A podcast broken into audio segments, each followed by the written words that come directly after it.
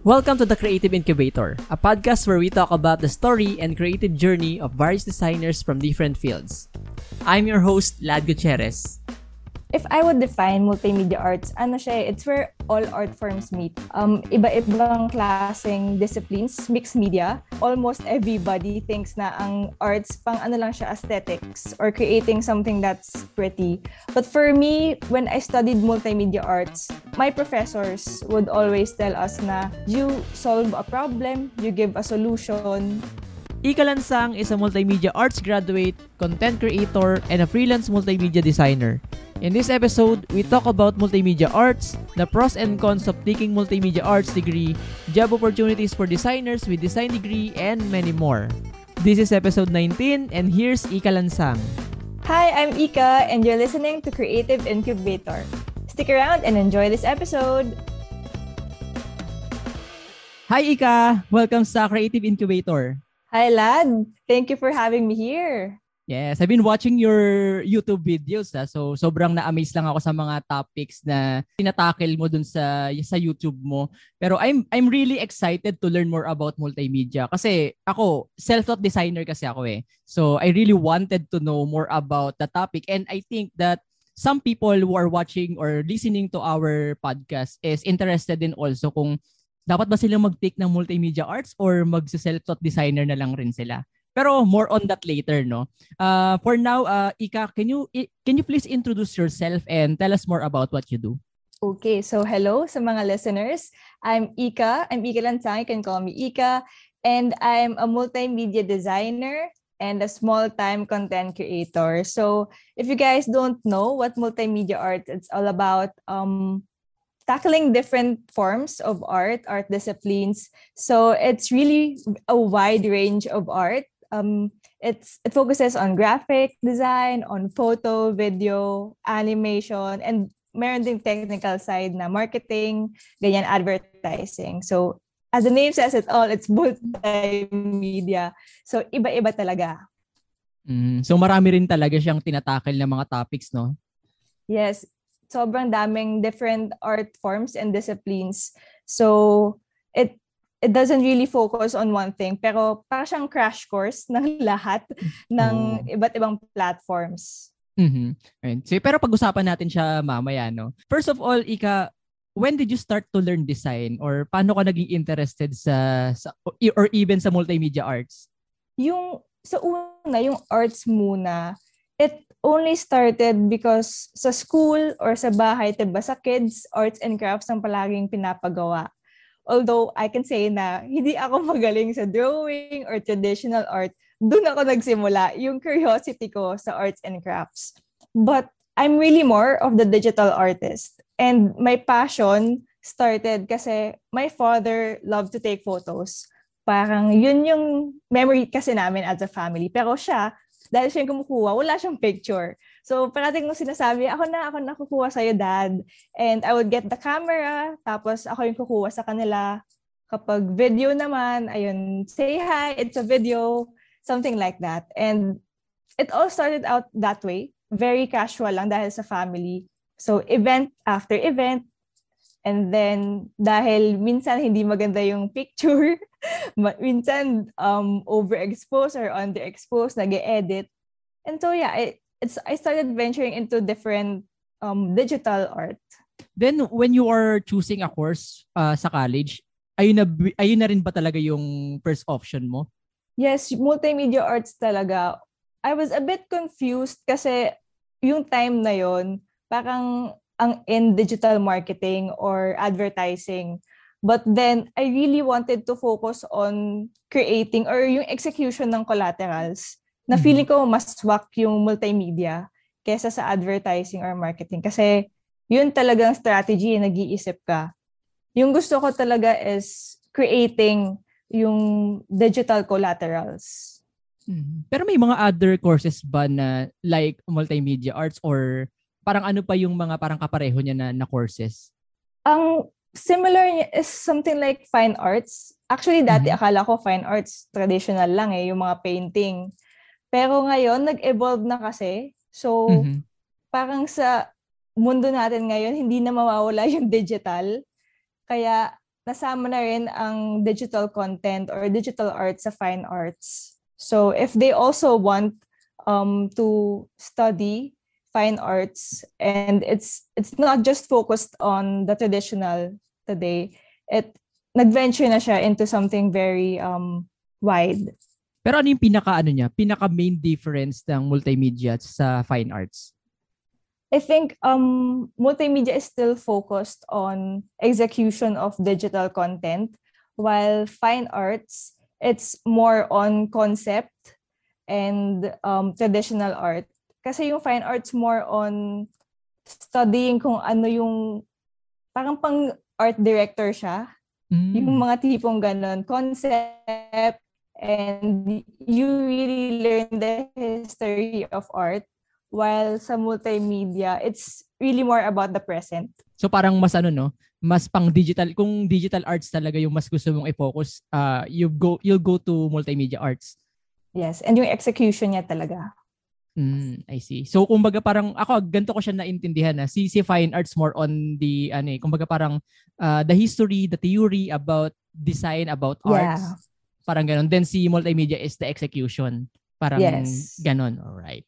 For our listeners din, para magkaroon din sila ng idea kung ano ba talaga si multimedia arts. And you've said din kanina that multimedia arts is about art discipline. Maraming mga pinag-aaralan dito, yung mga crash course or parang about graphic design, photography, animation, di ba? Pero what is, ano ba talaga yung multimedia arts? And ano yung mga, ano bang tawag dito? Parang ano yung mga subject or yung mga pinag-aaralan dito sa multimedia arts?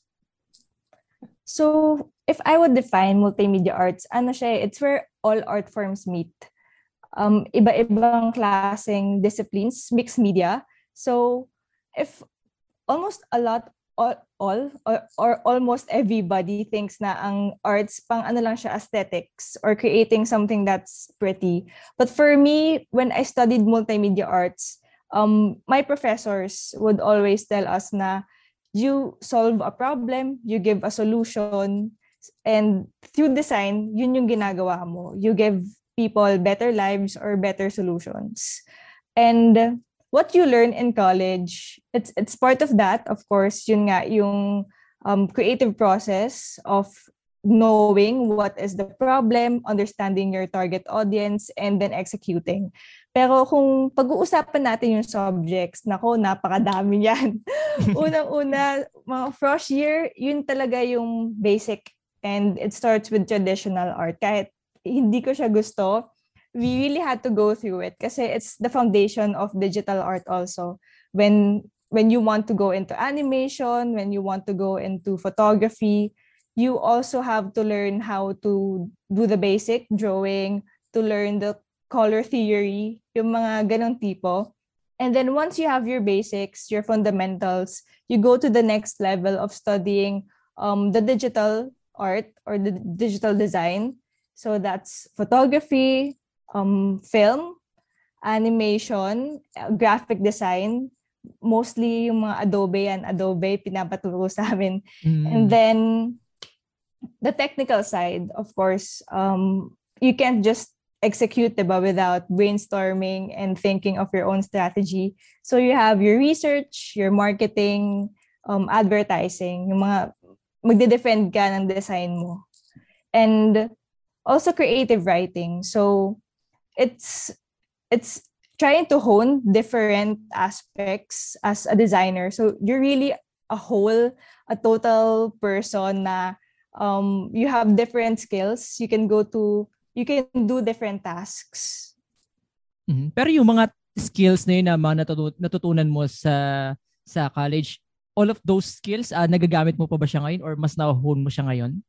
As in yung lahat ng pinag-aralan doon?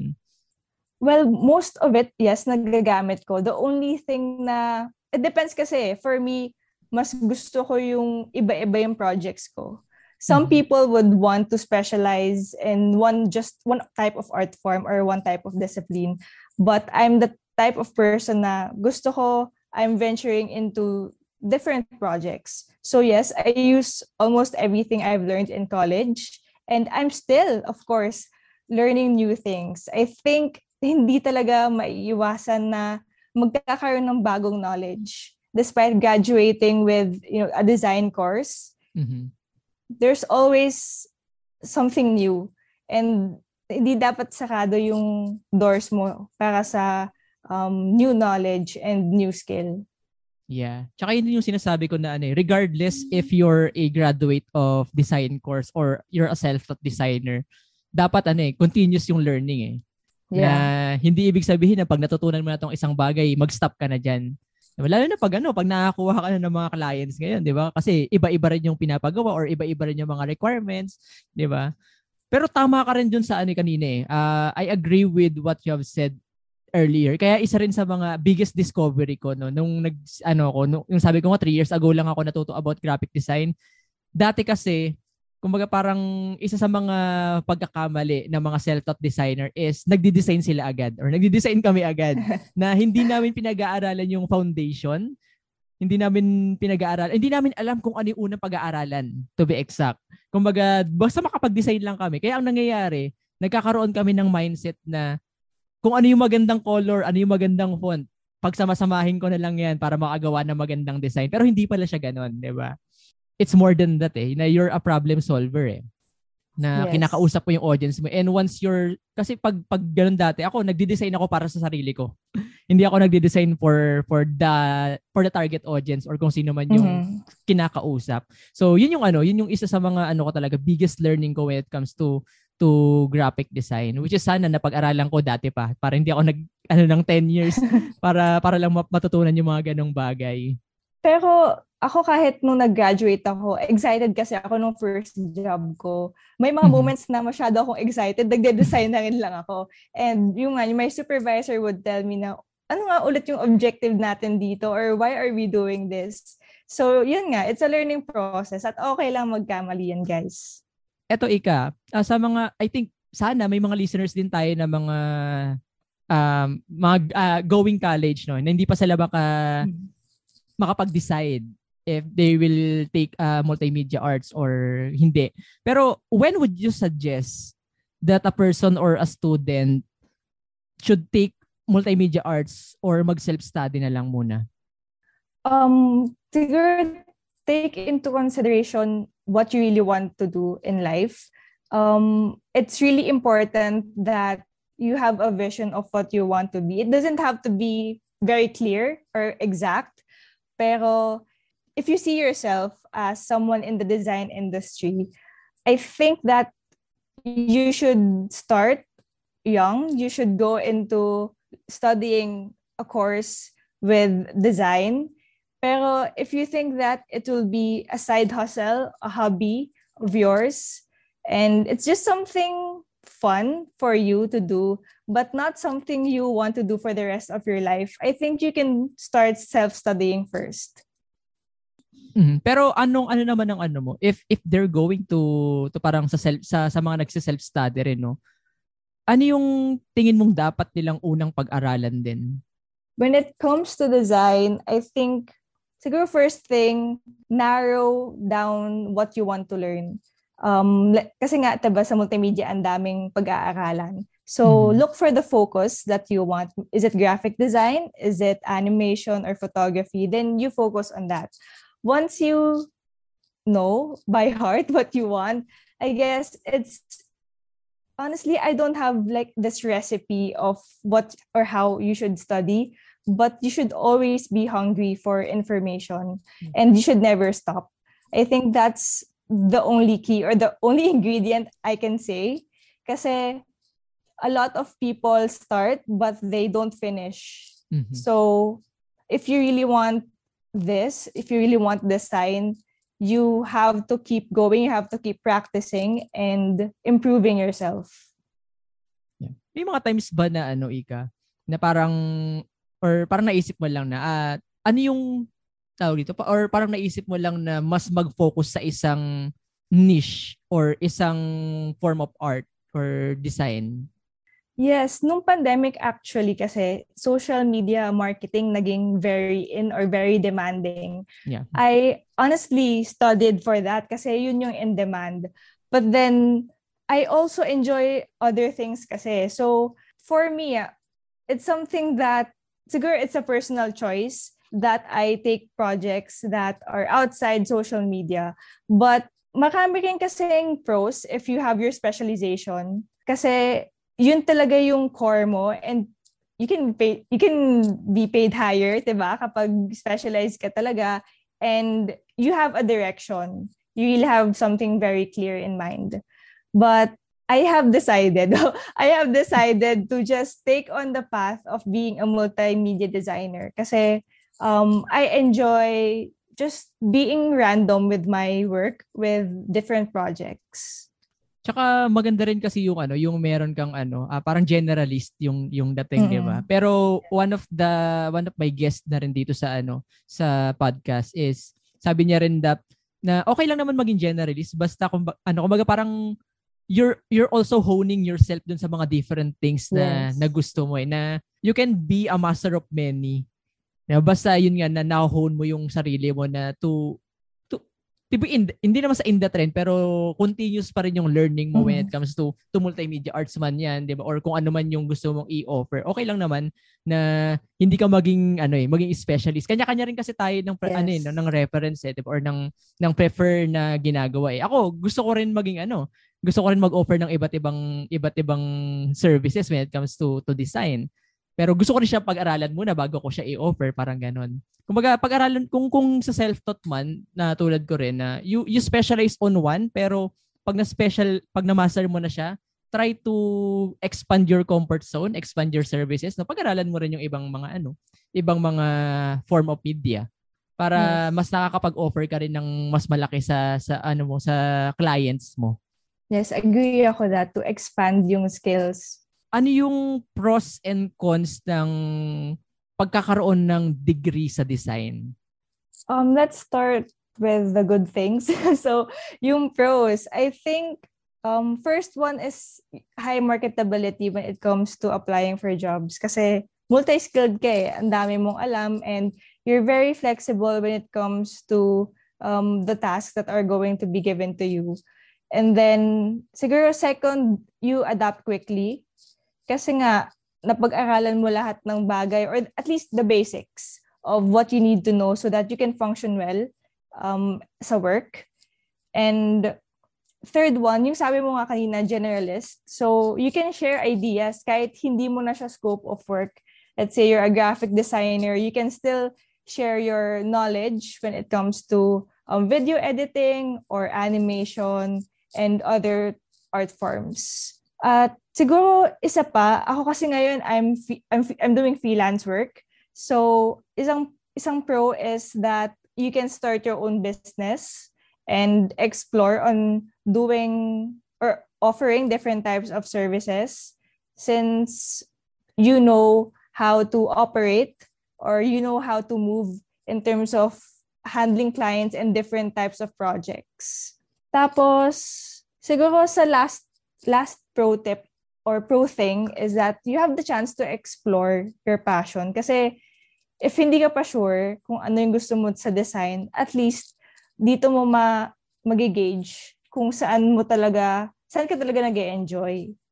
Sa cons naman, kahit kanina naging pro yung high marketability, diba? Pero actually, yung bad side naman nun is lack of in-depth knowledge. Kasi nga, crash course siya, diba? So, the only thing you know would be the basics so that you can function sa isang type of art discipline. Pero, yung parang kanina na sinabi ko, you're specialized in one thing, baka kulang pa yung knowledge mo doon. So, you would have to get masters or you would have to get other classes so that you can have the knowledge that you need.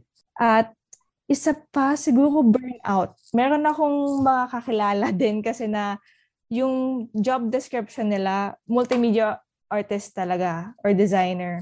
And binibigay sa kanila, iba-iba talaga yung workloads and work type. So, it can be draining for people kasi iba-iba yung tasks na ibibigay sa'yo and you're expected to do well in all of those things. I think the last thing would be equipment, costly equipment. ayan, alam naman natin medyo mahal ang mga kailangan nating gadgets and equipment so that we can operate well also. So, it's something that yung parang sinasabi din nila before, diba? Yung hobby nga lang ng photography or hobby as a filmmaker, mahal na. What more if it becomes your work or your profession? Yeah, isa pa lang yun, ha? Pero pag magmarami ka rin na kailangan ng mga equipments. Sa ano pa nga lang, sa design pa nga lang, sa software pa lang. Lalo na pag gusto mong gamitin yes. Sa Adobe products, diba? Doon pa lang, monthly ang kailangan mong bayaran. Ubus na agad yung sa ano, 'di ba? Pero ito rin yung gusto kong itanong about dun nga sa ano sa nabanggit mo kanina sa cons is yung sa burnout, 'di ba? Or parang sometimes parang siyang confusing for me na pag nasa multimedia arts ka tapos sabihin na natin na meron kang isang client tapos iba-iba rin yung pinapagawa sa iyo. Na tapos may another client na naman na iba-iba rin yung pinapagawa sa iyo. Nakaka-burnout siya, pero is it that confusing as well na pag may iba-iba ka rin ginagawa? Hindi naman siya confusing, but one con part of it is just that pwede kang mawalan ng creative juices or magkaroon ng creative block. Pero since you know how to operate, hindi siya confusing. It's just that you need some rest also so that you can give the best to your client. Kasi minsan, diba tayo, pag may opportunity, hala, yes, kuha agad. But then we forget or sometimes we miscalculate the timeline that we need and the effort that we should give. So we tend to burn out or we tend to give it all that we forget to save a little so that we can give for this particular project. So, ayun. Mm-hmm. Pero madali lang ba madali lang ba for you mag-transition from one project to another? It's okay. For me, madali namang mag-transition as long as you have planned out or you have it into detail what you're really supposed to do per project. So, importante din yung planning and prioritization. Mm-hmm. Kaya hindi lang din basta-basta dapat tumatanggap ng projects. Well, kahit gaano tayo ka-excited sa or kagandang bagay yung nagkakaroon tayo ng client, we need to plan out din kung paano natin siya itetake. No? Lalo na kung marami kang kung marami kang specialty or marami kang service na ino-offer. Lalo na tas mag-isa ka lang, di ba? How would you accept clients more, di ba? Parang ganon. Pero ikaw, do you have parang may process ka ba doon or do you have system? Mayroon ka lang bang parang tinatanggap na client or ilan lang yung projects na gagawin mo for a month? May mga ganun ka ba? Yes. For my clients, bago ko talaga mag-start ng project, I ask, of course, all the details necessary and then I give them a proposal or this my service quotation. And if may timeline na kailangan nakasama, syempre ilalagay natin yun sa either contract or proposal. It's just to clear things out from my end and from the end of the client kasi dapat same page tayo dito. And then if things go well, then of course you move on to the next step of executing the project. In terms of knowing how much workload I have, kapag feeling ko talaga it's too much or hindi ko na siya kayang ibigay sa client, the best thing I could tell the client is that if we can move either the date of the deadline or tatanggi talaga ako. Or sometimes I can also ask my friends who are designers to do it for them. Pero ayoko kasi yung magko-commit ako but then I won't be able to give what they I won't be able to give the promise na binigay ko sa kanila. So yun, isang tip din yun sa mga designers to also gauge your timeline, your workload. So don't just accept projects kahit gaano pa kaganda or exciting yan. Know the process, the details muna, and if you can commit to it.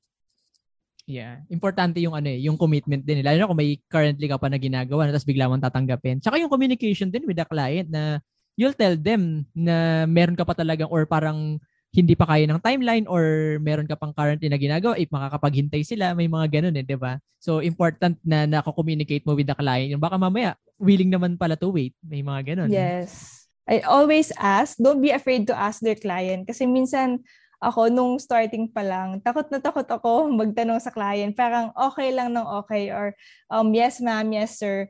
But it will just make things worse if you're not on the same page. So, yun. Never be, don't be afraid to ask. As a multimedia arts, or yun yung ano, yung mga service na marami kang ino-offer na service, ha? Meron ka rin bang parang niche sa mga client mo or meron ka lang bang specific na clients na tinatanggap for you? In terms of the type of project, I'm mostly into graphic design and video editing right now. And well, kasama na doon yung social media marketing kasi ang ginagawa ko naman for social media is content creation. So, similar, graphic design pa din and videos. And then, I'm not into illustration or traditional art. As I said earlier, hirap talaga ako dyan. And yun nga, ayoko mag-commit if hindi ko talaga kaya. Before I take photography projects, like I take photos of the products. Medyo mas onti ngayon kasi I do work from home and nung pandemic, hindi naman ako masyadong lumalabas. In terms of choosing my clients, dati I keep on applying and I'm open to working sa clients na, you know, first time hindi ko pa kilala. But right now, since I've had a lot of clients, I've worked with clients, I usually just work with a few of them right now kasi bumabalik-balik na rin sila. So, somehow, I get this retainer-free or project-based type of tasks. So, one tip for our listeners or designers, communicate well and give your best kasi dyan talaga nakukuha yung clients, returning clients, and they will be able to recommend you to their friends. Yeah. Important yun eh. Kasi ayun din yung somehow, di ba? Parang in sales naman eh. Kumbaga parang yung referral minsan nakakabuhay din sa sa business eh. Lalo na pag maganda yung service na pinakita mo or ginagawa mo sa mga client mo, no? Talagang magbabalik sila ng mga different clients or even sila, kumbaga repeat client. Gumagawa ka rin ba ng mga sa graphic design, ano yung mga services na ino-offer mo? Like logo, identity design, or different din? Iba-iba. But mostly, I'm venturing into social media and brand. So logos, I also do that. And a little bit of packaging design. Mm-hmm. There's no specific or parang yung isang type of graphic design lang. Kasi it really depends on what the client needs. So, flexibility din yung kailangan if you're gonna go into freelance or into design. Diba? Important din kasi yung pricing nating mga designers or pag nag-o-offer ka man ng mga services mo. Tinuturo ba sa yan? Tinuturo ba sa school yan? Sa multimedia arts? Or talagang kailangan din nating alamin yung value na binibigay natin sa client para malaman din yung price natin. Honestly, yan ang isa sa gusto ko sanang merong subject sa college pero wala. Hindi naturo sa amin yung correct pricing. So, it's a big problem kasi sa mga freelancers, ang parating tanong, diba, tama ba yung presyo ko? Or is this too expensive? Is this too cheap? So, ang daming factors na kailangan i-take into consideration. And siguro, what advice is that they have to think of the internal and external factors. Kasi external factors, nandyan yung client budget, nandyan yung taxes, yung mga kailangan mo for your operations, kuryente, your Wi-Fi, your applications. So those are external factors. But also internally, you need to know how long or how much effort you're going to do. And then, how long are you in the industry already? Kasi, of course, if you're more knowledgeable and you work faster, you work more efficient, you have learned a lot from different clients, then of course your pay is higher. So there's ang hirap kasi wala din sa Philippines yung standard pricing, no? Oo. Kasi sa ibang countries meron. So I would say those are some factors you really have to take into consideration. It's just a little bit difficult because of the external factors, especially with client budget. And you just have to work around with other factors that you have to consider. Tsaka ano rin kasi ngayon kasi 'di ba sa industry rin ang daming we have different pricing kasi ng ng mga services natin eh. And dahil ko rin nakikita na there are designers na sobrang baba ng china-charge nila sa mga client nila. Pero I think sa iba naman that's okay. Depende rin sa market eh.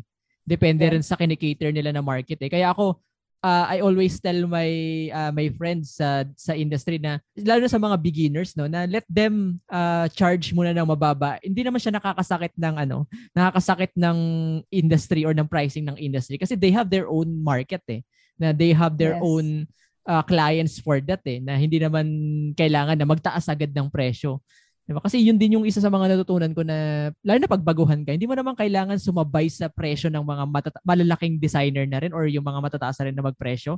Na yes, they can charge pretty well or mataas yung presyo nila, pero based sa experience, natagal na rin nilang designer, based na rin sa mga clients nila, depende rin sa market eh. Kaya you really have to know your target market din eh, kung sino yung kinikater mo na mga client, kung sino yung gusto mong tulungan. So isa yun sa mga naging consideration ko rin pag nagpa-pricing din ako. Pero to be honest, hirap pa rin ako sa pricing. So isa yun sa mga challenges ko. Kaya ako rin natanong kung sa inyo ba, napag-aaralan ba yan or tinuturo. So hindi rin pala, Talagang wala din, oo. Sana meron. In the future, they could add it sa curriculum. Doon na rin, ano ba yung mga job opportunities na meron for design or sa mga merong design degree sa mga graduate ng multimedia arts? Dati, ang akala ko, ang designers or MMA graduates, agad-agad mapupunta yan sa advertising or marketing, mga ad agency. Mm-hmm. Pero nagulat ako kasi ang dami na nga yung mga in-house designers. So even corporate companies, startups, they look for designers that could help them in their collaterals, in their communications. And so job opportunities very wide nga since you learn a lot of things in college. So yung mga more on the obvious side muna tayo na you can be a graphic designer, a videographer, an editor, photographer, animator.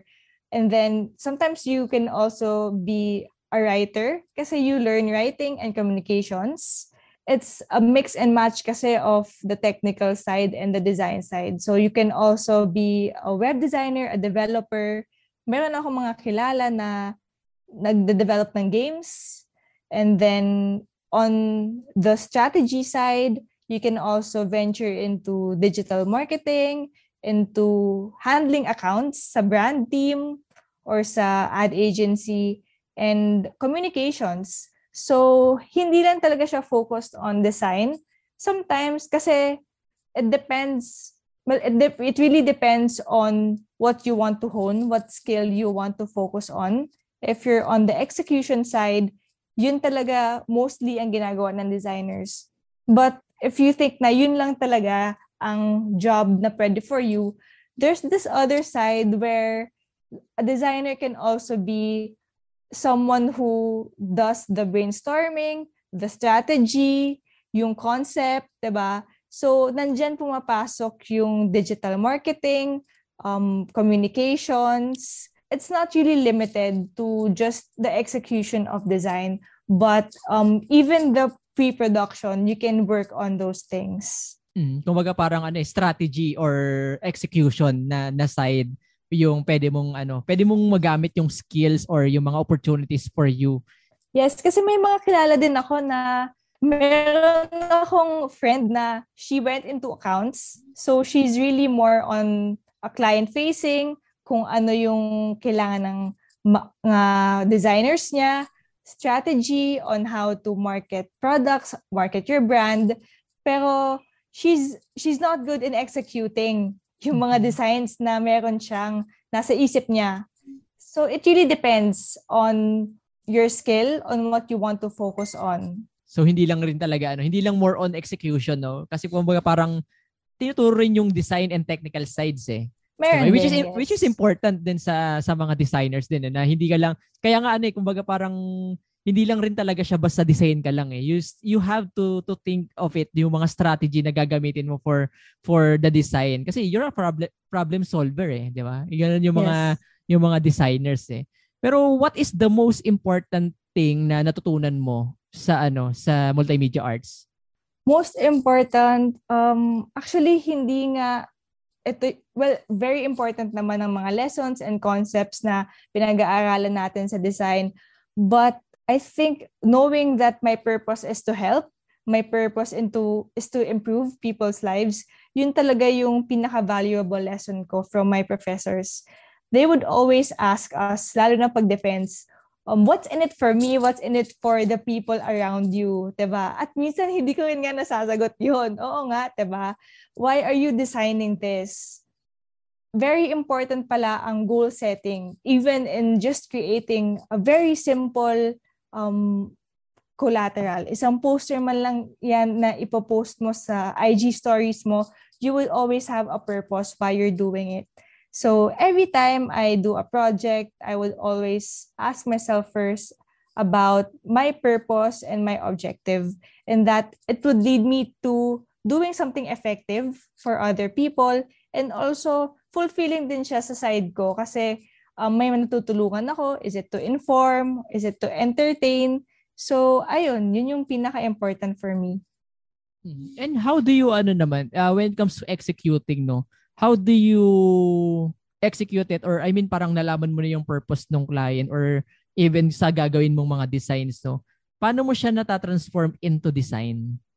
I guess the first thing I have to do is to, transform. Ako din magta-transform into my target audience. I have to shift my gears and remove what I think, but I have to think like my target audience. Doon ko talaga magagawang na effective yung aking gagawin na design. Ang isa nga rin sa na-realize ko dyan, it's about communication din eh. Diba? How would you communicate sa target audience mo? Yes. Yung, paano mo sila kakausapin through the design? Kasi usually sa design, wala namang silang nababasa. May nababasa pero hindi sa graphic design or sa visual design, hindi naman kadalasan ganun yung nakikita natin or nababasa natin eh. Through, sa mga color, sa mga font, sa mga elements na nilalagay natin, how would those elements communicate sa mga audience natin? Diba? How would they translate it in their own way? Diba? Kaya that's important talaga na to learn about the problem of your client or the problem of your target audience kasi sila yung kakausapin mo eh. Diba? Baka mamaya yung dinidesign mo pang formal pero yung target audience mo pala is hindi ganun ka formal, diba? So parang nagkakaroon ng misunderstanding sa communication pag ganun yung nadidesign natin. That's why important na alam natin or kilala natin sila. And when it comes to dun sa balik ulit tayo sa multimedia arts, ano naman yung hardest part in studying multimedia arts? For me, when it's learning about something I'm not interested in. Let's say it's more of the animation side or the traditional art, I might not be as motivated compared to learning film or photography. So, hindi mo pwedeng baliwalain yung subjects na yon. Kahit sabihin mo pang that's not how you see yourself after graduation. Of course, at the present moment when you take that subject, you don't see the value. Pero pag graduate mo, maiisip mo, ay kaya pala may subject na to. Kasi kailangan ko siya or basics, part siya ng fundamentals of creating this type of design. It was a difficult process for me, especially with animation and traditional art. But I still gave the best I can, and I tried to motivate myself. So a tip for our designers out there, aspiring designers, now you really have to find your inspiration or motivation. You need the will to learn. Yeah, tsaka intentional din. Diba? Yes. Kasi yun nga na pag hindi mo naman din talaga gusto, you're just learning it for the sake of parang bang magandang term. Pero parang kasi I'm a learner kasi. na ano, I'm the type of person na intentional learning, na kung ano lang yung pinag-aaralan ko, yun yung tingin kong makakatulong sa akin in the future or sa mga susunod man na mga clients ko. Kasi pag ano, somehow or majority rin na pag-aral ka lang ng aral pero walang execution or hindi mo naman gagamitin or hindi naman siya makakatulong for the services or sa ginagawa mo, parang ang gastos mo doon is time eh. Diba? Lalo na sa aming mga self-taught designer, di ba? Ako, I've learned or I'm a graphic designer for 10 years ha, pero last 3 years ko lang talaga natutunan. So parang for me, nasayang yung 7 years ko na paggawa ng graphic design, na kung naging intentional lang ako sa learning noon before. Pero ano naman siya, kumbaga parang natutunan ko na siya ngayon na hindi naman siya, mas maganda na rin na napagdaanan ko yung mga yun. At least nandito ako sa kung nasaan ako ngayon dahil dun sa mga naging experiences ko na yun. Pero really important to be intentional with what you are learning. And para maano talaga, lalo na kung gusto mo talaga yung ginagawa mo, tsaka yung pinag-aaralan mo. Yes, growth yun na yung 7 years na yun. Hindi siya wala lang. Yeah, oo. Ano siya. Kaya nga, naman, proud naman ako, nakikwento ko lagi yun sa mga nakikinig ng mga podcast, tsaka even sa vlog ko na binabanggit ko yun. Kasi I've learned things naman during those 7 years na about sa graphic design, and I'm continuously learning. We're continuously learning. Yun naman, sabi ko kanina, regardless of you're a graduate of multimedia arts or fine arts or you're a self-taught designer, important that you are continuously learning. Diba? Tuloy-tuloy lang yung pag-aaral natin. And nabanggit mo rin kanina about sa creative blocks or parang may mga challenges pag nawawalan tayo ng creativity, diba? Ikaw, pag nagkaroon ka ng creative block, how do you unleash your creativity?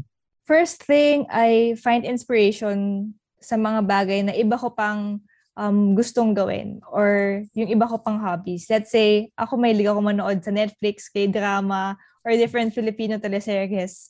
So minsan, nanonood muna ako. Baka may makuha akong inspiration doon, editing style, or sa posters. And then, music also. I listen to music while I design just to pump me up. So, yung emotions, it has to match. If I need to design something fun, I listen to something fun. And then second, ito yung baka ma-shock yung iba, pero I make sure I get enough rest. Kasi you can't give what you don't have. So, if you don't have energy, hindi mo talaga magagawa yung design. Important. Para sabi nga rin ng actually yan din yung sinasabi ng karamihan ng mga nag-guest ko na about sa creativity or how do they unleash their creativity. Very important yung rest for them. Kasi nagkakaroon ng pagkatapos mo mag-rest, nagkakaroon ng refresh yung mind mo yung brain mo, at saka nare-refresh ka rin sa ginagawa mo, lalo na pag may hindi ka matapos sa project, 'di ba? Na pag parang hindi mo na alam kung paano tatapusin. Take a rest. Kumbaga, balikan mo siya kinabukasan or after mo mag-rest, then magkakaroon ka ng panibagong perspective about it. Yes, and you can't force design. It should come naturally. Yeah, exactly. Ika, we're nearing to our end of the episode. Ano naman yung advice mo for creatives and designers out there, or even sa mga student na gusto mag-take ng multimedia arts? Guys, always be open to change. Ayan, so ang design and this world, ever-changing siya. We saw that during the pandemic. Nag-iba yung needs natin. We all went into digital. Lahat ng designs naging online. So, yung dating ways natin, we had to let it go and we had to learn new things. So, both externally and internally yung change. So, open na sa external, yun nga yung changes and yung mga feedback, criticisms from others. If you have to change your design, change your perspective, based on your target audience, you really have to do it. And then internally, I think it's really more of your mindset and your attitude towards work. So if changes need to be made, especially when things just don't go your way, you have to work yourself around that area and be positive. Work in a way na magiging optimistic or bright yung atmosphere. That's a great way to end the episode, Ika. Where can people find you online? Okay, guys. So you can watch my vlogs na related to design also on my YouTube channel. It's Ika Lansang. And then you can also follow me on Instagram. I have some bite-sized content about design at Ikasom. So that's at ICAWESOMEE. So ayan. You can also follow me on TikTok at Ika Lansang. Ayan. So, we will definitely follow you on those social media handles, Ika. So, thank you so much, Ika, for accepting our invitation to guest dito sa aming podcast. Thank you so much, and I've learned also a lot from your experience. Thank you for sharing also. So it's great having you on the podcast, Ika. Thank you so much. Thank you for tuning in, and if you like this episode, support the show by sharing it with your family and friends. Don't forget to follow us on Spotify, Apple Podcasts, or on other major platforms. This is Creative Incubator, a safe space for you to hatch and unleash your creativity. See you on the next episode.